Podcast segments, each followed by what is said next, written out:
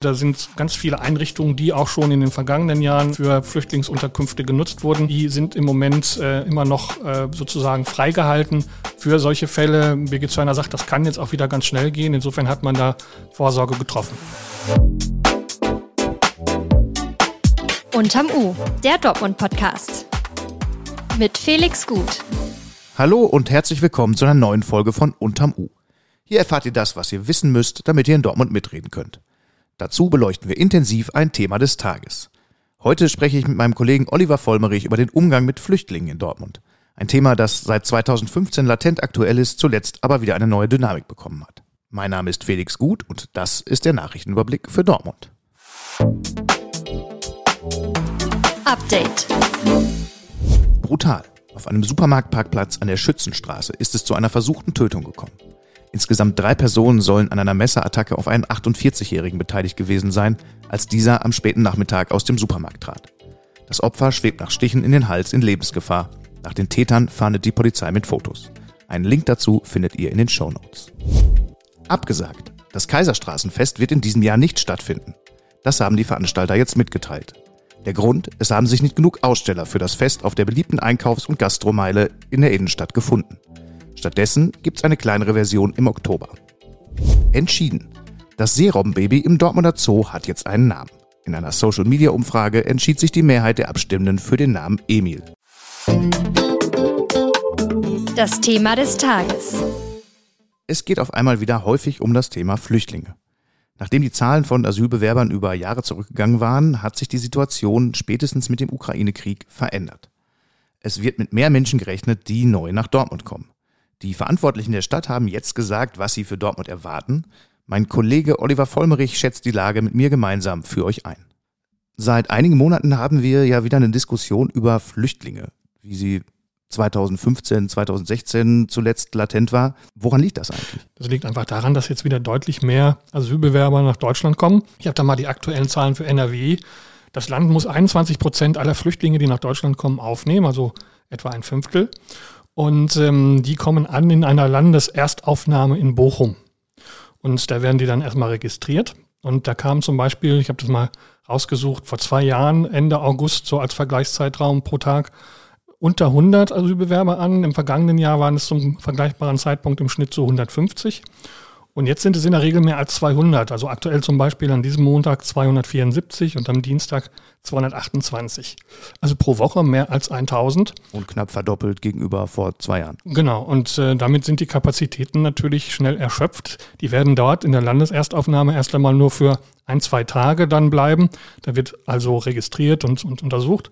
Und dann geht es in weitere Landesunterkünfte, die übers Land verteilt sind. Über 40 sind das aber auch da sind die Kapazitäten dann natürlich endlich und deshalb hat das Land entschieden, 1500 Asylbewerber pro Woche vorzeitig auf die Kommunen zu verteilen. Mhm. Das heißt, mehr Menschen kommen aus diesen Einrichtungen in die Städte, damit natürlich auch nach Dortmund. Wie sind denn da die Auswirkungen? Aktuell gibt es noch keine, denn Dortmund hat die Quote bislang übererfüllt. Es gibt Quoten für jede einzelne Stadt, genauso wie das Land ja, wie gesagt, 21 Prozent übernehmen muss. Äh, Dortmund muss etwa drei Prozent dann wiederum hier als äh, vom Land im Land übernehmen.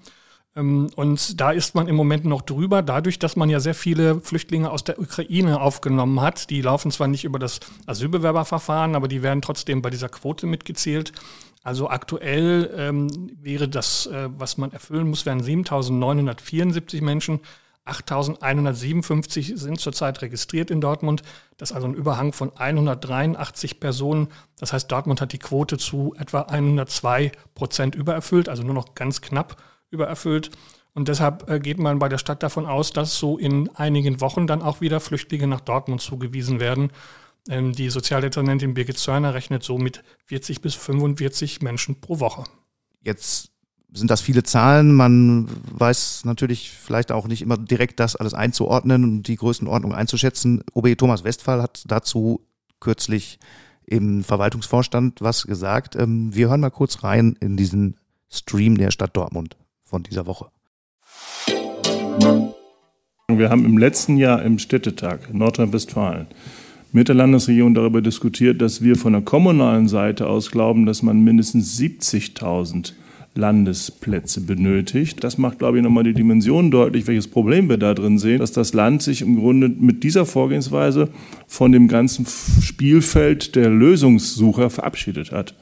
So muss jede Kommune im Grunde mit dem Bestand an Immobilien, wenn sie nicht die Situation haben wollen, dass sie dann äh, spontan in Turnhallen müssen, in Belegungssituationen, die sie nicht haben wollen, dann müssen sie mit dem Gebäudebestand umgehen. Und das bedeutet in der Regel, dass man eigentlich nicht in die Entwicklung kommt, die man haben möchte. Das ist genau der Punkt. Oder aber man geht zu, zu früh raus aus der Struktur, hat eine andere Gebäudeentwicklung, stellt hinterher fest, habe ich die Plätze nicht. Wie schätzt du diese Aussagen ein? Naja, er beklagt sich ja vor allen Dingen darüber, dass das Land halt nicht genug Vorsorge getroffen hat. In der Tat ähm, die Experten gehen wirklich davon aus, dass so 70.000 Plätze notwendig wären. äh, 35.000 sind es zurzeit in den gut 40 äh, Landesunterkünften und deshalb sucht das Land auch händeringend nach neuen Standorten für die sogenannten ZU, das heißt dann zentrale Unterbringungseinrichtungen. Im Behördendeutsch wird ja immer in Abkürzungen gesprochen. Und da ist auch Dortmund unter anderem im Gespräch, beziehungsweise Dortmund hat sogar das Angebot gemacht, einen Standort hier ähm, auszuweisen. Dann gibt es aber noch laufende Gespräche. Noch will man auch nicht verraten, wo das dann sein soll, weil man natürlich auch erstmal da Klarheit schaffen will und mit dem Land da äh, auch ähm, entsprechende Vereinbarungen treffen will. Was sind denn die Orte, wo die Menschen in Dortmund derzeit unterkommen? Naja, die dann zu kommunal zugewiesen werden, die kommen dann in ähm, kommunale Unterkünfte. Das ist also dann unter, zu unterscheiden von dieser ZU des Landes. Aktuell gibt es noch drei an der Mergelteichstraße, im Grevendixfeld und an der Niergartenstraße.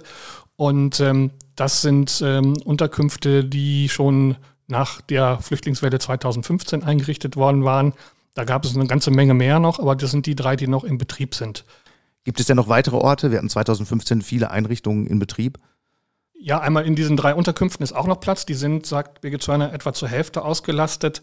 Da wäre noch Platz für 358 Personen und dann rechnet man noch eine Reserve von 98 dazu, wahrscheinlich, wenn man ein bisschen zusammenrückt. Und dazu kommen noch 900 Plätze in anderen Einrichtungen, also zum Beispiel ein ehemaliges Altenheim in Kirchhörde oder ein ehemaliges Hotel in Sieburg, ähm, ein früheres Kirchengebäude in der Nordstadt eine alte Hauptschule in Derne. Also da sind ganz viele Einrichtungen, die auch schon in den vergangenen Jahren für Flüchtlingsunterkünfte genutzt wurden. Die sind im Moment äh, immer noch äh, sozusagen freigehalten für solche Fälle. Birgit Zörner sagt, das kann jetzt auch wieder ganz schnell gehen. Insofern hat man da Vorsorge getroffen.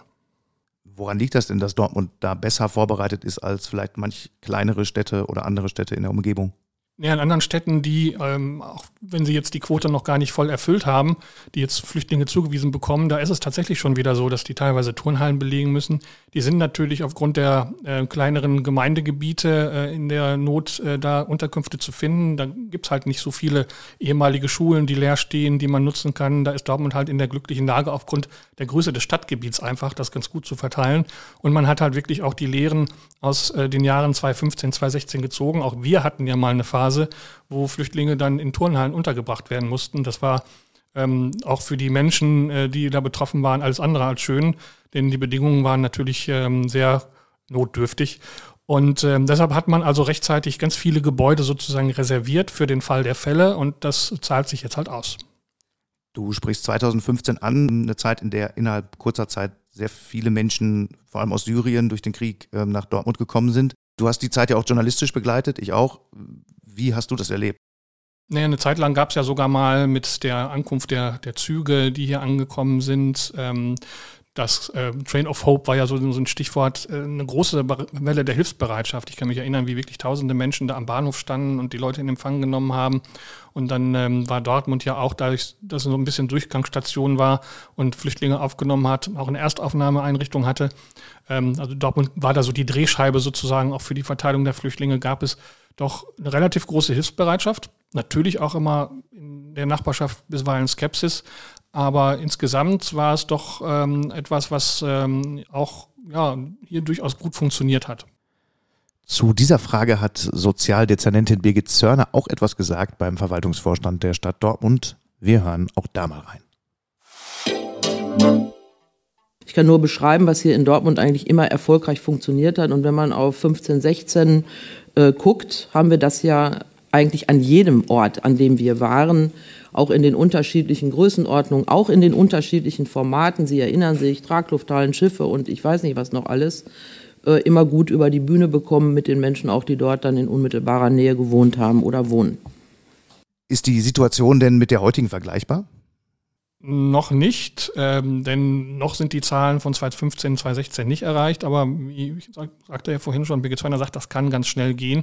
Insofern ist es schon richtig, jetzt Vorsorge zu treffen, auch wenn Dortmund jetzt noch nicht ähm, Zuweisungen bekommt. Äh, wenn man sich darauf einstellt, in einigen Wochen kommen dann hier wieder Menschen an, dann ist es schon mal ganz gut, dass man die Einrichtungen, die ähm, noch sozusagen in Standby ähm, sind, dann äh, rechtzeitig vorbereitet. Man sagt, so etwa vier Wochen braucht man, um die dann wieder auch in Betrieb nehmen zu können.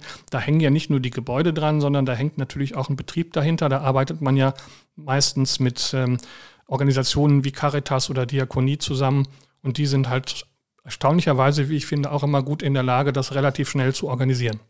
Jetzt gibt es ja in einigen Städten, auch in der unmittelbaren Nähe, in Selm beispielsweise, Diskussionen über zusätzliche Plätze für Geflüchtete. Wie ist das einzuschätzen und ist das auch in Dortmund erwartbar? Das ist natürlich schwer vergleichbar, weil das sind ja wirklich kleine Orte. Also in, in ähm, Selm ist ja der Stadtteil Borg, wo ein großes Zeltlager eingerichtet wurde, wo Flüchtlinge untergekommen sind. Das ist bei einem Ort von wenigen tausend Einwohnern, wenn dann also mehrere hundert Flüchtlinge da untergebracht sind, natürlich dann schon ein, ähm, ja, eine Belastung einfach, weil äh, das äh, von der Größenordnung her dann nicht mehr zu der Struktur passt, die vorhanden ist. In Dortmund ist das natürlich besser handelbar. Da kann man halt, wie gesagt, viele verschiedene dezentrale Orte dann nutzen.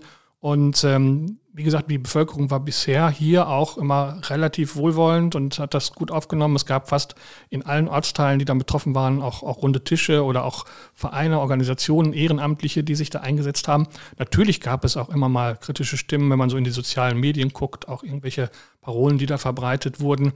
Aber insgesamt ist das hier relativ gut abgelaufen. Das ist, glaube ich, in einer Großstadt ein bisschen anders ähm, wie ähm, jetzt in kleineren Orten im Münsterland oder Sauerland. Denkst du, dass sich das vielleicht aber auch noch ändern kann? Ähm, ich habe zumindest den Eindruck, dass die Diskussion über Flüchtlinge schon anders geführt wird als 2015.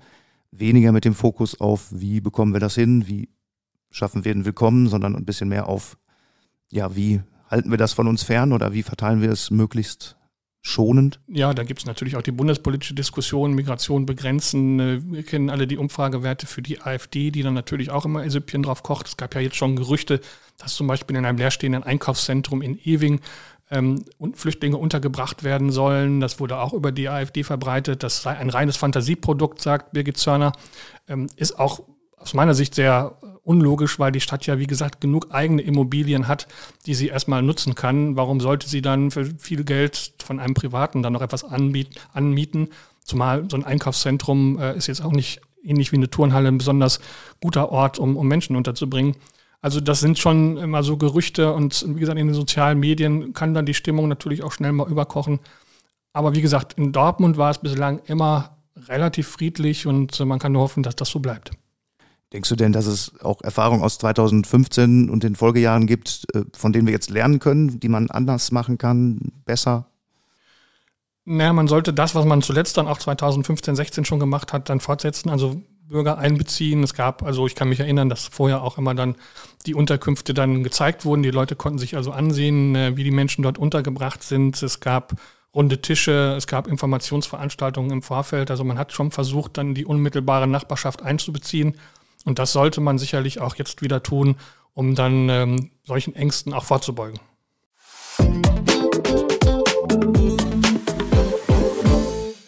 Das war's mit Unterm U für heute. Ich hoffe, ihr fühlt euch gut informiert und habt Freude bei dem, was ihr heute noch so macht.